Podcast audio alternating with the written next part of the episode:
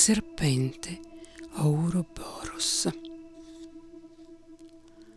Magia nella torre di ferro. Della fortezza di Kars e dei rituali di mezzanotte di re Gorish XII nell'antica camera per preparare un destino funesto per i signori di Demonland. Parte 2 Quando Gro ebbe finito, il re lo fece voltare e prese da una mensola una storta colma di un fluido blu scuro. La pose su un vassoio per bagnomaria e vi accese sotto una lampada. Vapori di colore porpora chiaro fuoriuscirono dal collo della storta ed il re li raccolse in una fiaschetta. Poi fece dei segni sopra la finestra e la scosse, versandosi nella mano della polvere sottile. Quindi disse a Gro, tendendogli la polvere nel palmo aperto della mano.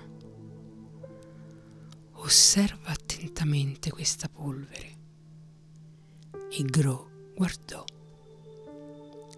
Il re mormorò un incantesimo e la polvere si agitò e si sollevò ed era come una massa brulicante di acari in un formaggio troppo maturo. Si accrebbe di volume nella mano del re e Gro percepì che ogni singolo granulo aveva delle zampe. I granuli crebbero davanti ai suoi occhi, diventando grossi come semi di senape e poi come chicchi d'orzo, strisciando velocemente gli uni sugli altri.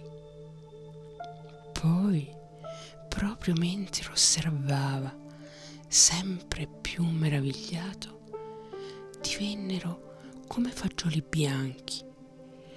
Ed allora la loro forma gli divenne chiara e vide che erano delle piccole rane e rospi che traboccavano dalla mano del re mentre aumentavano rapidamente di dimensioni, riversandosi sul pavimento erano pallidi e trasludici come corno sottile e il loro colore era un porpora chiaro, proprio quello del vapore dal quale erano stati generati.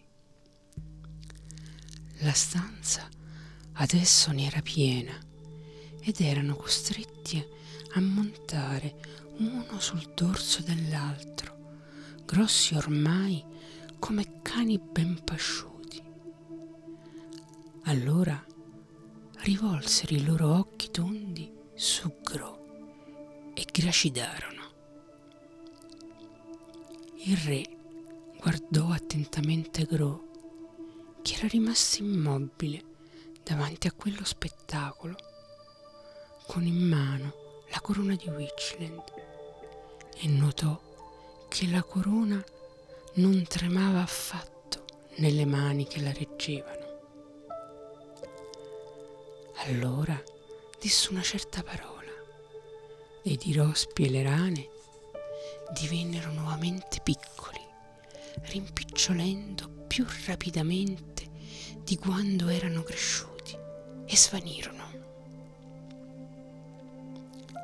Il re prese allora da una mensola una sfera grossa quanto un uovo di struzzo, di cristallo verde scuro.